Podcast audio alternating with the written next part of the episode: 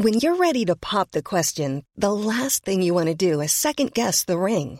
At Bluenile.com, you can design a one of a kind ring with the ease and convenience of shopping online. Choose your diamond and setting. When you find the one, you'll get it delivered right to your door. Go to Bluenile.com and use promo code LISTEN to get $50 off your purchase of $500 or more. That's code LISTEN at Bluenile.com for $50 off your purchase. Bluenile.com code LISTEN. When it comes to your finances, you think you've done it all. You've saved, you've researched, and you've invested all that you can. Now it's time to take those investments to the next level by using the brand behind every great investor, Yahoo Finance. As America's number one finance destination, Yahoo Finance has everything you need, whether you're a seasoned trader or just dipping your toes into the market. Join the millions of investors who trust Yahoo Finance to guide them on their financial journey. For comprehensive financial news and analysis, visit yahoofinance.com, the number one financial destination, yahoofinance.com. Hi, everyone. Welcome to Dan Snow's History. We're talking tattoos, we're talking ink, body art, and I've got one of my favourite guests on, Dr. Matt Lodder. He's a senior lecturer in art history and theory at the University of Essex. He teaches art history, but he also is the world's leading expert on the history of tattooing. He had a great travelling exhibition. It was the National Maritime Museum in Falmouth and it toured nationwide. You may have heard him come on the pod years ago now talking about that exhibition. Well, now he's got the book out, Painted People, and he chooses people that have been tattooed from our past, from history. Tell us more about tattoos, what they mean, what they mean for us individuals, and what they seem to mean more broadly, what they mean within a society and between different societies. It's interesting stuff, this. You're going to love it. And so enjoy this podcast with someone who you won't be able to see is heavily tattooed. Here's Matt Lodder. T minus 10. Atomic bomb dropped on Hiroshima. God save the king. No black-white unity till there is first some black unity. Never to go to war with one another again. And liftoff. And the shuttle has cleared the tower. Matt, great to have you back on the pod, buddy. Hello, how are you doing? Very good indeed. Very good indeed. And you know, since we last talked a couple of years ago now, inking's just becoming more and more popular, right? I mean, is it right to say more and more mainstream? Is that There was a YouGov survey over the summer which basically made the claim that about 26% of Britons have tattoos. But like the most interesting thing on that for me was younger people are less tolerant of tattoos in the workplace and tattooing in general than people who are who are between What? sort of 25 and 55. Yeah, the youths they're getting quite conservative, Dan. So um Yeah, they're not. Uh, some of them don't drink, man. That's the thing that I found out the other day. Woo! I know. It's a good proxy for my general theory that through tattoo history, you can track a lot of other things. And I think it was so interesting to me as someone who tracks these cliches of, you know, over 140 years worth of newspaper headlines saying that tattooing is the hot new thing and everyone's doing it now. That finally I've got some empirical evidence that tattooing is definitely uncool again, at least if you're a Gen Zer. Because you and I've talked before, and you blew my mind. You know, I grew up in one of the, I guess, in one of the lulls between tattoo acceptance. The 80s, it was seen as tattoos were kind of degenerate. And yet, that's why you blew my mind. We talked before.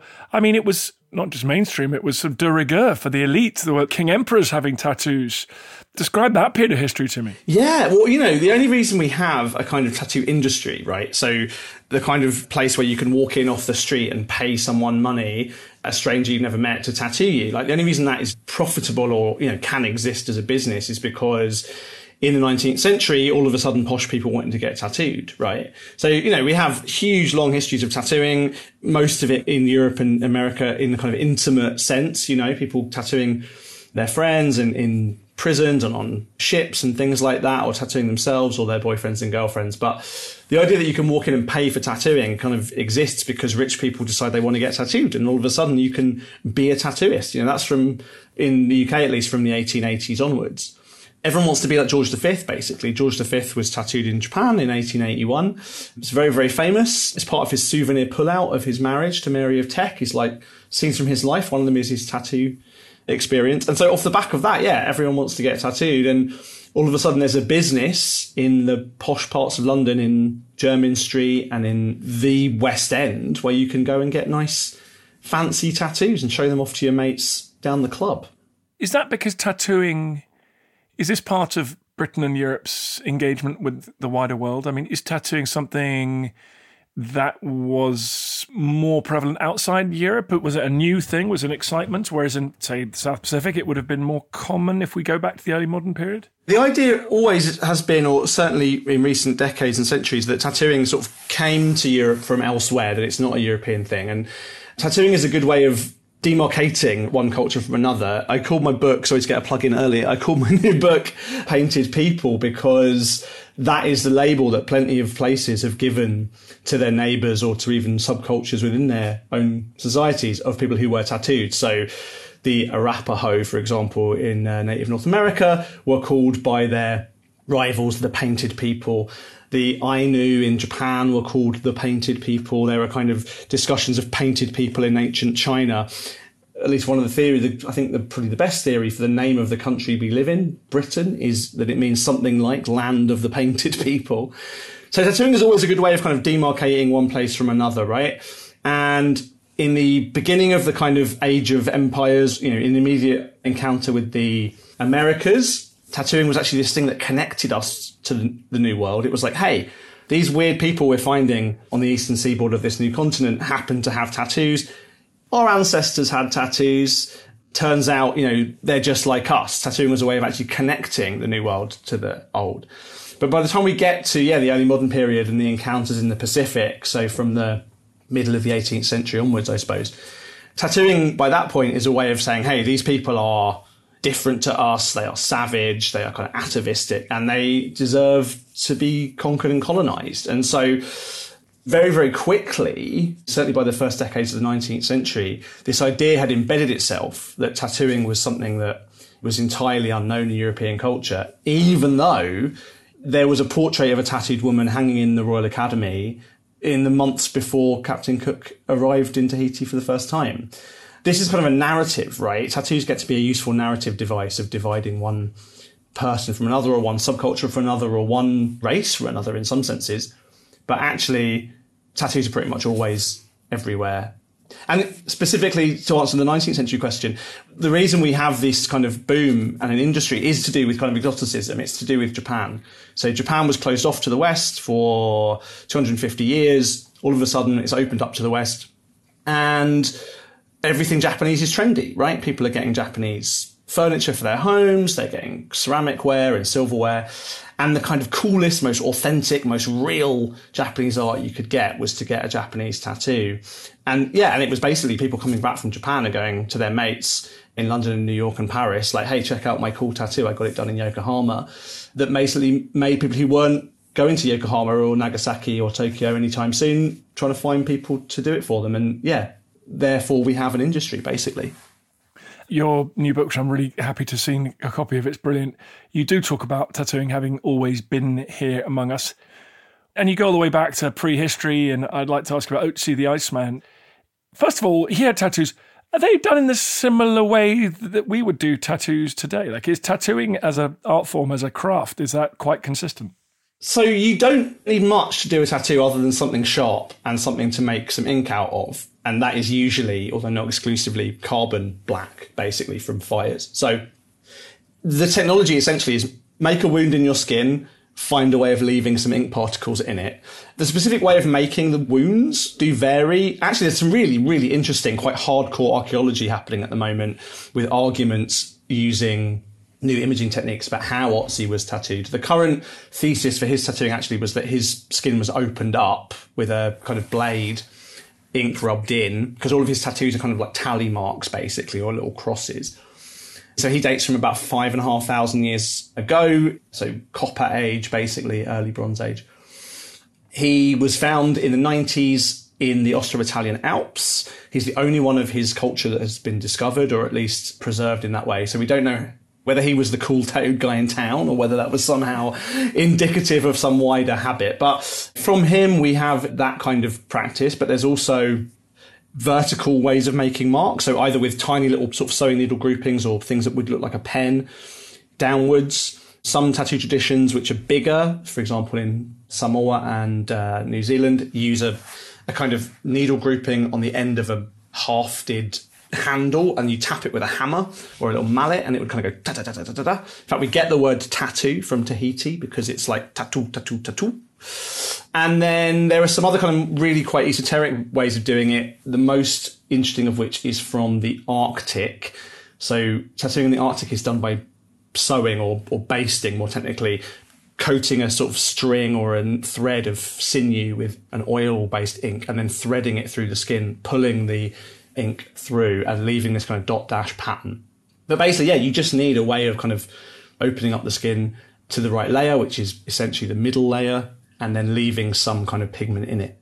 you can even do it accidentally. Lots of sailors get things like powder burn marks. You know, if they if they're holding a musket or a cannon goes off and it fires some unburnt powder into their skin and it leaves a wound, sometimes that can heal and leave a powder burn mark.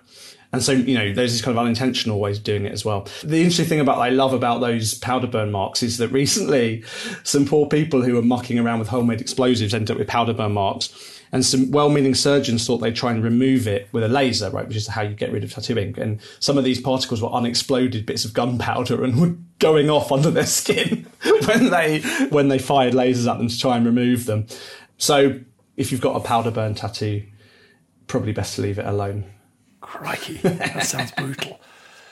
So, Otzi, how significant were his tattoos? Were they as uh, wide ranging as yours, buddy, or were they just little bits and bobs? So he's fascinating, right? So he's currently the oldest authenticated preserved human specimen with tattoos that we have. There are some from Egypt that are around the same age, and in fact, some new research is likely, I think, to slightly make those specimens a bit older than Otzi. But at the moment, as far as the published literature is concerned, Otzi is the oldest we've got.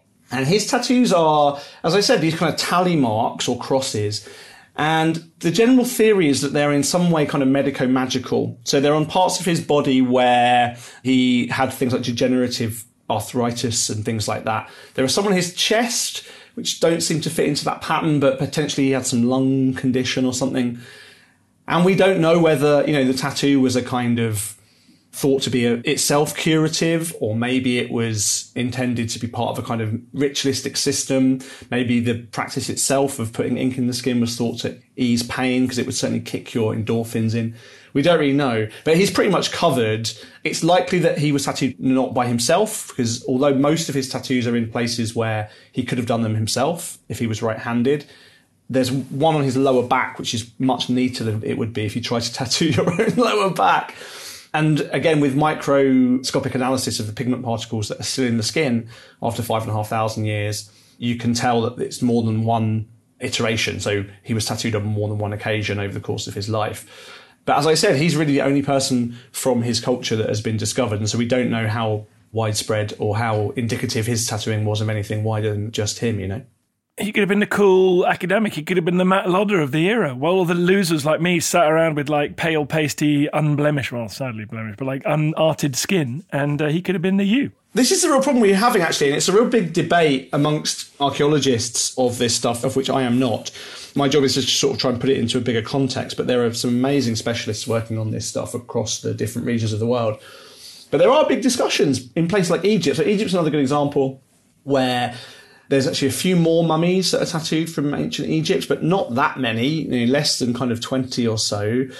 And you can start to kind of argue for some kind of visual symbolism. The images in those tattoos, particularly the later ones, tend to match the kind of images that are on other things like pots and pieces of rock art and things like that. But at the same time, we don't know if these were just cool kids hanging out and getting tattooed. The instinct, and this has been the case for a long time in archaeology, is to kind of, you know, well, it's symbolic, it must have some kind of meaning. And if you start from that premise, you end up finding plausible accounts of what these might have mean or symbolize. There are some academics actually who are saying, look, just because two people today have got the same tattoo doesn't mean they're in the same gang or they're the same tribe. Why are we assuming that that was the case in ancient Egypt? You know, and like I'll leave that as a conversation for the Egyptologists to have, but I think it kind of indicates the kind of problems we have with dealing with an art form that doesn't really last much longer in the skin than it takes to decompose. You listen to Dan Snow's History, talking about tattooing. More coming up. Why were medieval priests so worried that women were going to seduce men with fish that they'd kept in their pants? Who was the first gay activist? And what on earth does the expression sneezing in the cabbage mean? Well, I'll tell you, it's not a cookery technique, that's for sure. Join me, Kate Lister, on Betwixt the Sheets, the history of sex scandal in society, a podcast where we will be bed hopping throughout time and civilization to bring you the quirkiest and kinkiest stories from history. What more could you possibly want? Listen to Betwixt the Sheets today, wherever it is that you get your podcasts. A podcast by History Hit.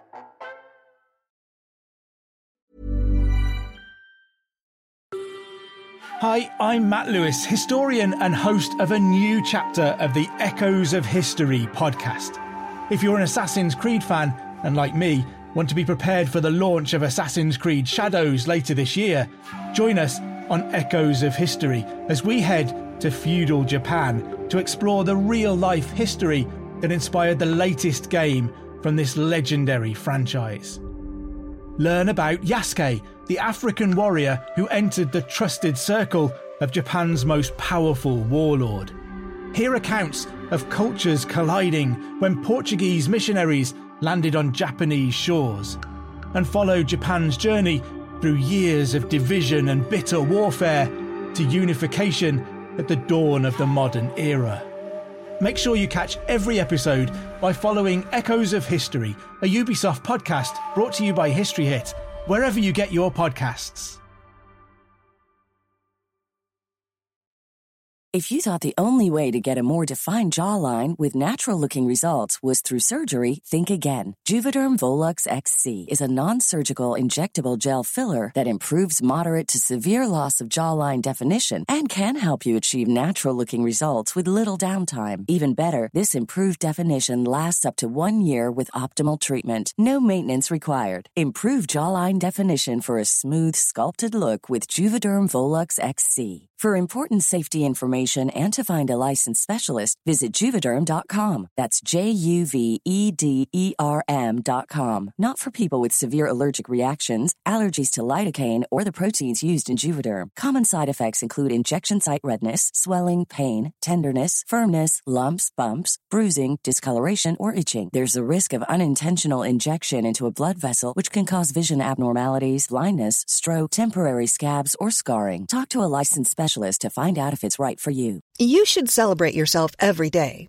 but some days you should celebrate with jewelry. Whether you want to commemorate an unforgettable moment or just bring some added sparkle to your collection, Blue Nile can offer you expert guidance and a wide assortment of jewelry of the highest quality at the best price. Go to BlueNile.com today and experience the ease and convenience of shopping Blue Nile, the original online jeweler since 1999. That's BlueNile.com. BlueNile.com.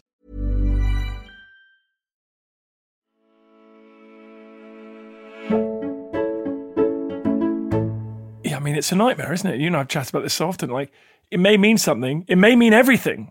Like the SS tattoo on their arm, you know, that's intense and it represents a, a kind of a adherence to a team, an idea for which they would happily die. And but it may also mean nothing. Like my cousin got a Islamic symbol tattooed on his ankle, and he lives in Ontario and is not Islamic anyway. He's not even Islamic curious particularly. How can you work this stuff out? It's a really interesting. Yeah, and I think this is one of the things that kind of new generations of scholarship that is being done by people like me who are tattooed and who have a different set of preconceptions.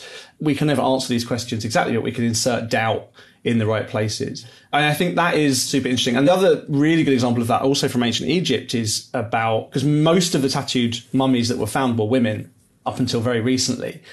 And of course, what kind of women get tattoos, Dan? Loose women get tattoos, oh, right? Oh, yeah, definitely, of course. and so the assumption was for a long time, oh, these female mummies must have been concubines or sex workers or some kind of harem for the pharaoh.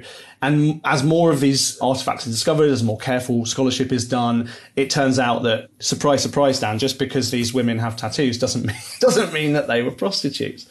Not that it would bad if they were necessarily, but you know what I mean? Like, it's really interesting that modern perceptions about tattooing and who gets them and why have sort of clouded scholarship all the way back to even things like ancient Egyptian examples. I want to hear from another about another character from your book in a second, but I also want to tell people what fun it is to be your friend because you've said that when historians specialize in things like tattoos that don't often appear carefully indexed in archives. You know, if you like the Seven Years' War, then you can know where to go in the National Archives to find those boxes. And you've told me in the past, and I've sent you one or two bits, like when your colleagues and friends are accidentally looking into the Battle of Trafalgar or the Wall Street crash, they will accidentally find tattoos. There's otherwise no way of finding these things, right? That um, the metadata kind of isn't there, if you like. And so you get these great emails from people just going, oh, weird, I've found something for you here. You know, this is a cool portrait or a random. Yeah. And sometimes it's literally, I've got this preserved human arm in my cupboard. Yeah. As was one email I got a few years ago. Conversely, as well, right? Like, I'm having a conversation with a, a really interesting early modernist at the moment who had read a story of a pilgrimage tattoo that was very early, and she was interested in the religious history and the kind of print history and she was like, Oh, this is really interesting. And I had to tell her that the source was unreliable and I'd done some work on it from a tattoo history point of view and put it into some different contexts. And so tattoo history, because it is the history of not exclusively, but often the kind of people who are not particularly well represented in historical narratives, tattoo history can speak back to those bigger histories and start broadening and complicating those stories as well, you know? Most defo. Now tell me about the early modern. I was really interested in this. I can't even pronounce this person, but I was really interested in this 18th century tattooed person because I love that period. Mikak. Yeah, so she is the person whose portrait was hanging in the in the Royal Academy. I love her example because she's like the final nail if a nail was needed in the idea that Captain Cook discovered tattooing because she was brought to London from what is now Baffin Island on the eastern seaboard of the Americas in modern day Canada she was bought basically, essentially having been captured during a massacre, but bought on a kind of trade mission or on a sort of diplomatic mission to sort of show off in London by Hugh Palliser, who was the governor of the colony, to show off the kind of good work that was being done and just how civilizable these Inuit were. Because Mikak was very intelligent, she learned to speak English, and the idea was bring her to England show her how great it is here. And then when she goes back, she can tell all of her friends and family how generous we have been to her and maybe they'll stop raiding our fishing parties. You know, it's a very sort of cynical move. There's a big kind of integration with the Moravian mission at the time as well. And the Moravians are very keen to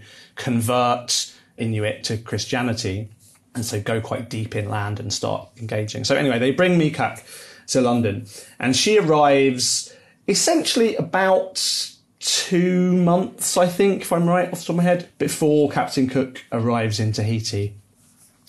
She's painted by John Russell, the Royal Academician, portrait painter, very grumpy guy. I went to look at his diaries because I thought I might find some effusive account of painting this strange tattooed woman. But he was a really, really miserable dude. So it was like a sort of teenage boy diary of just how awful it was and how melancholy he was feeling and how sad he was. he was a very sad boy, was John Russell. And all he says about meeting Mikak, this woman from the New World, is that he was sad that she wouldn't speak English to him because he couldn't proselytize Jesus to her. And actually, some of the um, Moravians who write about their encounters with her say she could speak English perfectly fine. And actually, she was quite interested in Christian theology, at least by their account. So I think probably he was just a miserable bastard and she didn't, he didn't want to speak to her. He did this portrait of her that was hung in the first ever Royal Academy summer exhibition in the summer of 1769. And so she's hanging in the centre of London in high society, is presented to the Queen, is written about in the newspapers literally the minute that Captain Cook sets foot in Tahiti for the first time to supposedly discover tattooing.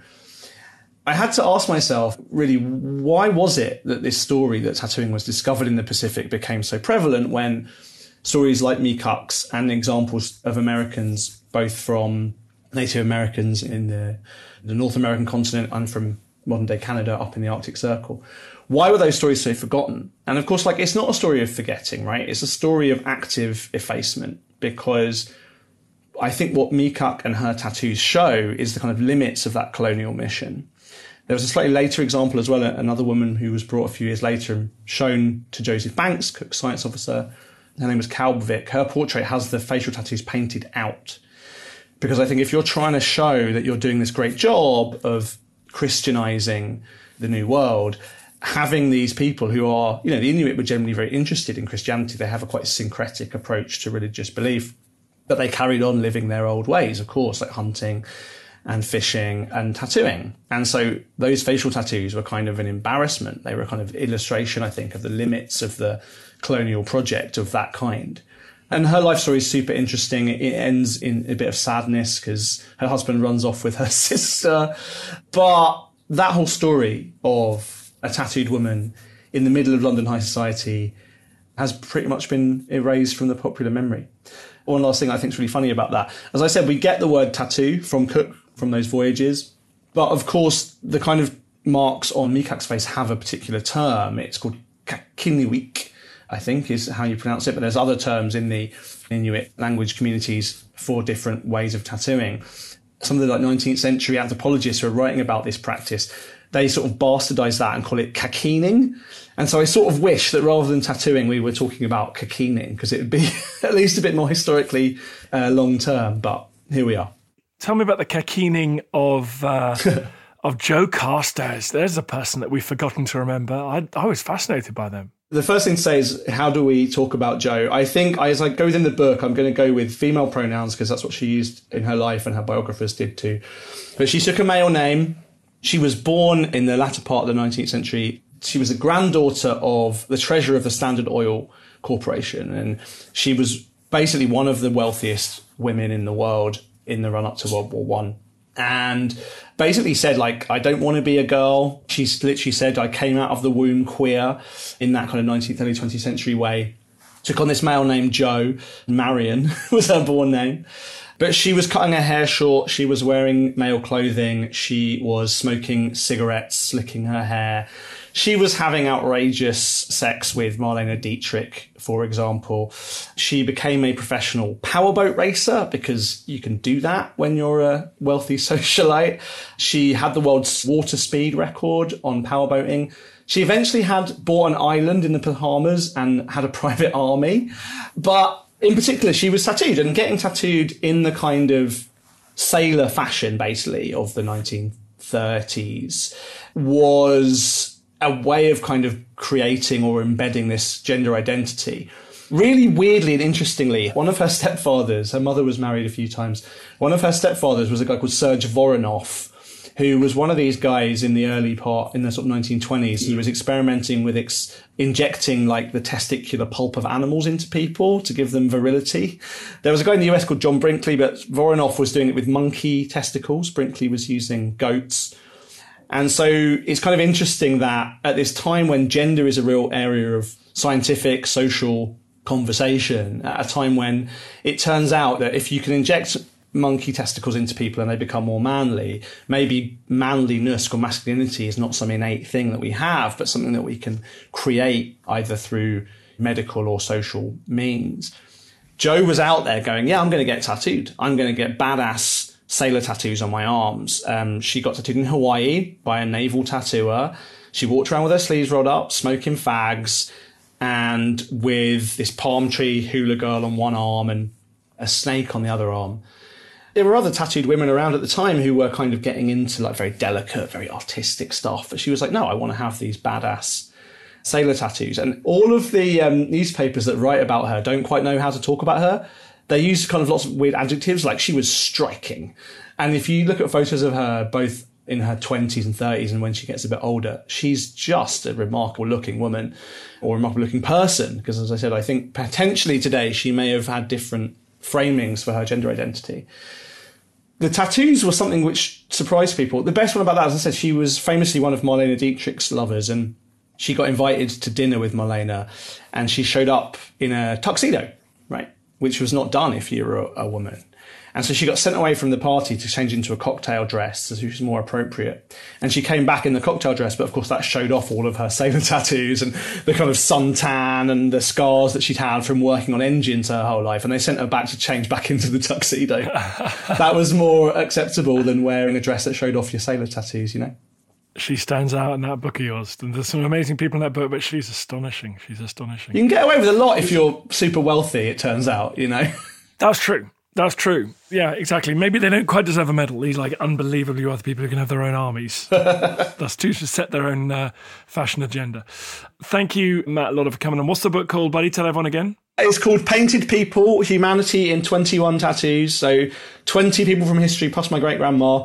It's a history through tattooing, not a history of tattooing. I've also got a podcast, uh, which is called Beneath the Skin, which is where me and my co host talk about tattoo history and also do weekly reviews of terrible tattoo television programs. So, if you're interested in that, do subscribe as well. Go and check it out, folks. Um, also, can I ask you the last question? Are you secretly a little bit ex happy that maybe Gen Zers think tattoos are really transgressive again? Is it more fun to be covered in tattoos in a society that kind of thinks it's a bit edgy? It's kind of annoying if all these like mainstream icons are covered in tattoos for you. Is it or not? Yeah, a tattooer did once say that to me at a talk. They said, look, when I was talking about, for example, Edward VII being tattooed or George V, they were like, don't tell people that. I make my money from people thinking tattooing is cool. And if you go around saying that um, all these posh people were tattooed, it's going to ruin my business. Look, I'm very well resigned, Dan, as a 42 year old man who works in a university surrounded by cool 18, 19, and 20 year olds that I am long past being cool. So um, I've had to come to peace with that, unfortunately. you know what they say, Matt? Better to have been cool and lost than never to have been cool at all, which is what I am. So there you go. That's what the old expression is. Matt, thank you very much for coming on, buddy.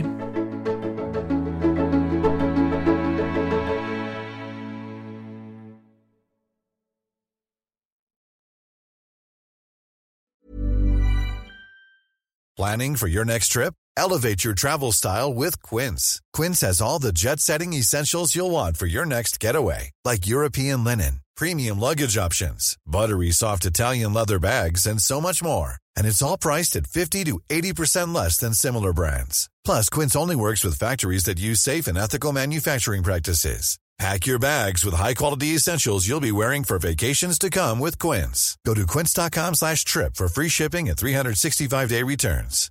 Hi, I'm Daniel, founder of Pretty Litter. Cats and cat owners deserve better than any old-fashioned litter. That's why I teamed up with scientists and veterinarians to create Pretty Litter. Its innovative crystal formula has superior odor control and weighs up to 80% less than clay litter. Pretty Litter even monitors health by changing colors to help detect early signs of potential illness. It's the world's smartest kitty litter. Go to prettylitter.com and use code ACAST for 20% off your first order and a free cat toy. Terms and conditions apply. See site for details. Thank you for listening to this episode of Dan Snow's History Hit. Please follow this show wherever you get your podcasts. It really helps us, and you'll be doing us a big favour. Don't forget, you can also listen to all of these podcasts ad free and watch hundreds of TV documentaries when you subscribe at historyhit.com slash subscribe. As a special gift, you can also get your first three months for just £1 a month when you use code Dan Snow at checkout.